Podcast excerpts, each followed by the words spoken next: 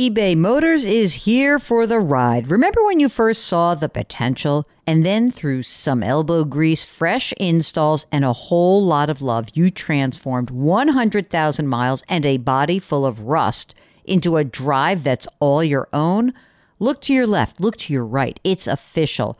No one's got a ride like this. There's nothing else that sounds like, feels like, or looks like the set of wheels in your garage. With over 122 million parts, you can make sure your number one ride or die stays running smoothly, so there's no limit to how far you can take it. Brake kits, turbochargers, engines, exhaust kits, roof racks, LED headlights, bumpers, whatever your baby needs, eBay Motors has it. And with eBay Guaranteed Fit, it's guaranteed to fit your ride the first time, every time, or your money back. Plus, at these prices, well, you're burning rubber, not cash.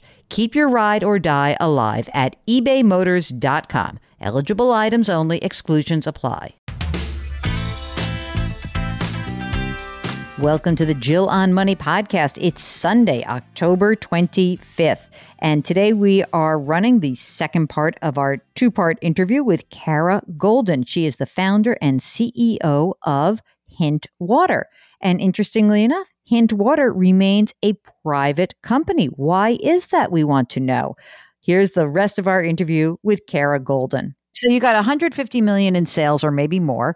And so you got this great company. Why are you still private? Why don't you sell it and move on?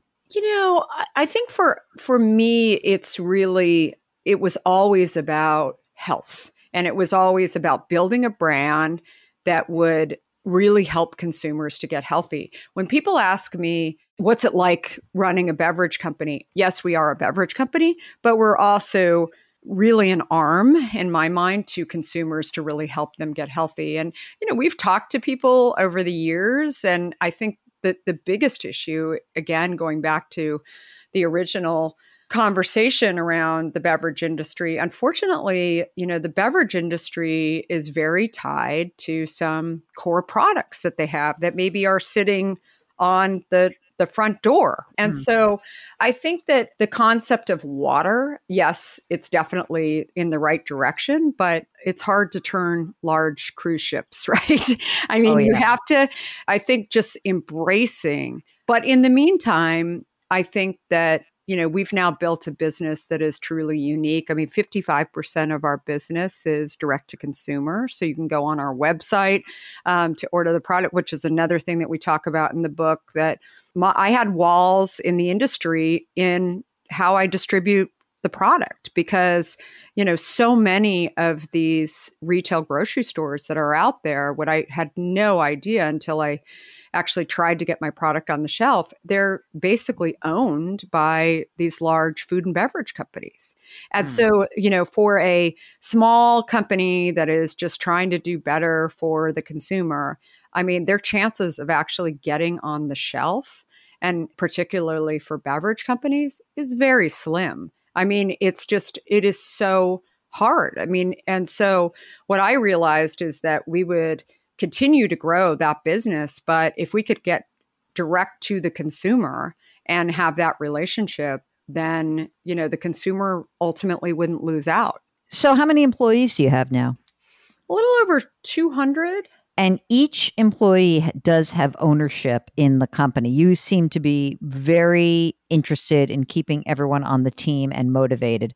I mean, you don't come from a real management background yourself. In fact, I think in the book you wrote, you had like really zero interest in this, but yet you're managing a company. How is that for you? What I really, really love is making sure that people feel like they're part of something. And so it's a culture that we've created too. Not only do people have ownership, but it's also they have passion. I mean, I always talk about passion really trumps experience in my view, because if people feel like they are working with a company, a product that they believe in, that they drink, that is actually headed towards something, a mission that they really believe in, that is so, so key. So, you know, for me, I think It's been about hiring. We've definitely hired great managers in, but I think for me, it's really staying focused on the mission and staying focused on the consumer is really the area that I've loved the most. And you look at history. I mean, Steve Jobs talked a lot about this as well. I mean, you know, I would say that there's tons of great founders and leaders that are out there that own the fact that managing people and kind of the day-to-day of that is not necessarily what they love to do. There's other leaders that talk about like that is what they love to do. It's typically, they're not typically founders and visionaries and idea people though. I think people would be interested to learn that you write in the book, money has never been a big motivator for me. And yet, you know, here you are so successful. And as my mother likes to say, rich or poor, it's nice to have money. So while it's not the only motivator, can you talk about what you know, it's very hard. You have this private company, you're making money, obviously. How do you set goals that are non-monetary and how do you measure your success? It's really happiness more than anything else. I mean, I think it's does money, if you don't have money, does that cause stress? 1,000%.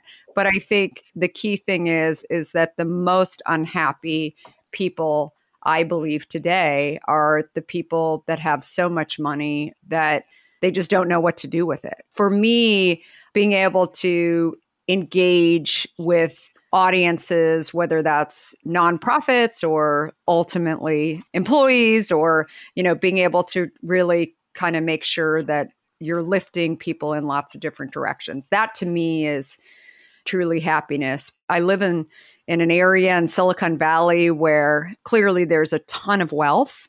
But I think that the challenge for so many people is actually figuring out how much do you really need? And if you can actually be doing something that you feel like is helping people and actually brings people happiness. I mean, today, you know, I really look at in particular since March and this pandemic, the number one thing that everybody I know talks about is health, right? Like they're all trying to stay healthy. And I think it is something that it doesn't matter how much money you have. It doesn't matter where you live. Everybody is trying to stay healthy. And so I think that also just shows you that if you can stay healthy, that's happiness, right? And mm-hmm. and so I think that is the most important thing. Do you need money in order to have a great place to live and neighborhood and all that kind of stuff? Yes. Do you need lots to have too much in your closet? Probably not.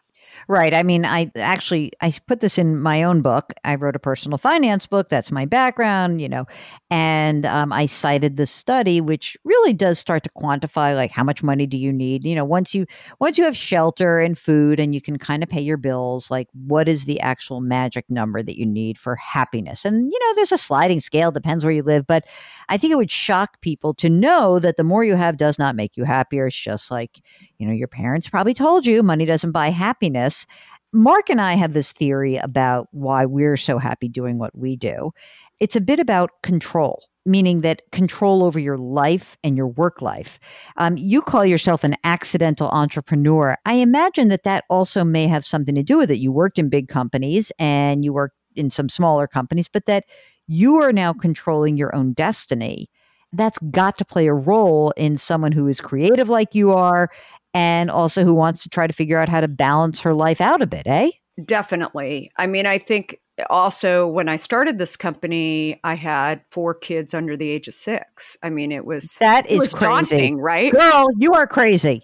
Crazy, right? And now 3 in college, I mean, and 1 in high school. I mean, it's absolutely nuts. But yeah, I mean, I think for me, I didn't start this company thinking, okay, I better go work for myself or start my own thing so that I'll have more flexibility. But I look back on it and think all of the things that I was able to do just by owning my own destiny, including still able to go to mommy and me classes at, you know, 3:00 in the afternoon.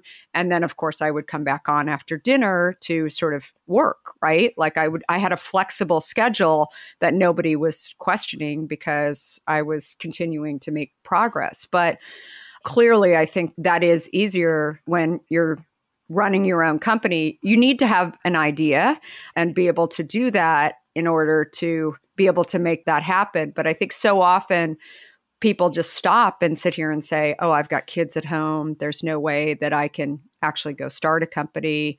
Hopefully they'll see that although I'm a little crazy, it is possible to start a company, you know, with 4 kids under the age of 6 and, you know, continue to progress. I also think that the concept of speed, that I had these kids at home, so I was willing to maybe take a little longer in order to get things done. What was the rush to actually go? And I kept saying to myself and to others, when there were crazy deals in front of me that some of the retailers wanted, you know, we walked away from those deals and we figured, okay, well, we're just not going to get into a large chain right now. We're just going to wait it out. That's the thing too, that so many people feel like, oh, if I don't get into, you know, a Target right now, then I'm done. I'm never going to be able to get bigger. And so that's another thing I talk about in the book too, that I'm like, you know, not necessarily. Sometimes standing on the sidelines, this is in personal life too, like sometimes just telling people no is actually a really good thing. And also you can like hold your ground a little bit and say, yeah, you know what, it's not right for me right now. And that I think is a huge, huge understated ability, which is to not necessarily jump at the first offer, the second offer, or even just like a deal that doesn't quite feel right to you. Now, you mentioned that you started this with your husband. Is he still in the business with you, or does he do something else? Like what's his spiel? So when I moved to New York, I met him actually in a bar. My kids still laugh about this, that you actually can meet your future husband in a bar. We've been married 25 years now and worked together. And so he joined me. He was an intellectual property Silicon Valley lawyer and had actually taken a little break and ended up running a medical information company. And when he saw what I was doing by creating, you know, this water that he knew had helped me so much, he really saw that what I was doing was really, frankly, what he was trying to do with this medical information company. And he's also the son of a doctor and, you know, had seen the frustrations that his dad had just in trying to get people to stay healthy. And he would never know whether or not they really did what he said or took the medicine. Ultimately, he saw that just with a simple bottle of water that we might be able to change health. And so he said to me, listen, I think it's a great idea. In addition, you are writing $50,000 checks off our personal bank account, which makes me incredibly nervous. So, and you're pregnant with our 4th child, you know, I want to support you and, you know, at least carry the cases into Whole Foods. So he hopped on board and, you know, helped me. And he also wouldn't have been able to articulate this. I mean, he was so frustrated with being a lawyer primarily because he felt like he was having to keep track of timesheets. He hated the timesheets aspect of it. He really saw that there was just this like world out there that he just thought was so corrupt. He just couldn't believe, like, you know, that the real estate that's owned in these retail stores that we couldn't actually get access to get our product on the shelf. And so he really just kind of joined, maybe even to save a little bit money for the company, to make sure that he was free labor for a few years, and then, you know, he just liked it. I mean, he liked working with me. We never like said one day the two of us are going to go start a company together, but we're very different people and very different skill sets. And I think it's always easier to look in the rearview mirror on this stuff, that people have often at different points along the way said, oh gosh, like, you know, I could never work with my husband. Like, I can't believe you guys work together. And it doesn't work for everybody. But what I do believe, if you've got a company and you've got a family that you're raising, there was never any question about what our priorities were, right? And so if at times, you know, one of us needed to be with the kids, or, you know, the other person needed to cover a meeting, it was just easy. I mean, it wasn't like, oh gosh, you know, she's off all the time. I see this with 2 people graduating from business school together that decide to go do a company. I mean, to me, it's almost scarier because they also have their own families potentially, or maybe one has a family and then the other, you know, hasn't started a family. And there starts to be this, you know, angst that goes on between the two of them. I think for us, it really worked. And again, very different skill sets. You're the CEO. You're the decider, Kara. You're the one. I love that. I'm the CEO. He's the chief operating officer. And that's how we're rolling. I like that. Yeah. I mean, yeah, you know, and I think at the end of the day, you know, again, every employee has ownership in this company. So I think for us, it's really, yes, I am the CEO and I guess the buck stops here, but it's also, you know, important to recognize that we don't get caught up in that either. I think everybody's opinion is really valued. Well, thanks so much for listening this weekend. As always, we want to thank our guest, Kara Golden. We want to remind you our music is composed by Joel Goodman. Mark Talarcio is our executive producer. We are distributed by Cadence 13. I know it's Sunday and you're probably out and about. Don't forget to wash your hands, to wear your masks, to maintain your physical distancing, and try to do something nice for someone else today. We'll talk to you tomorrow.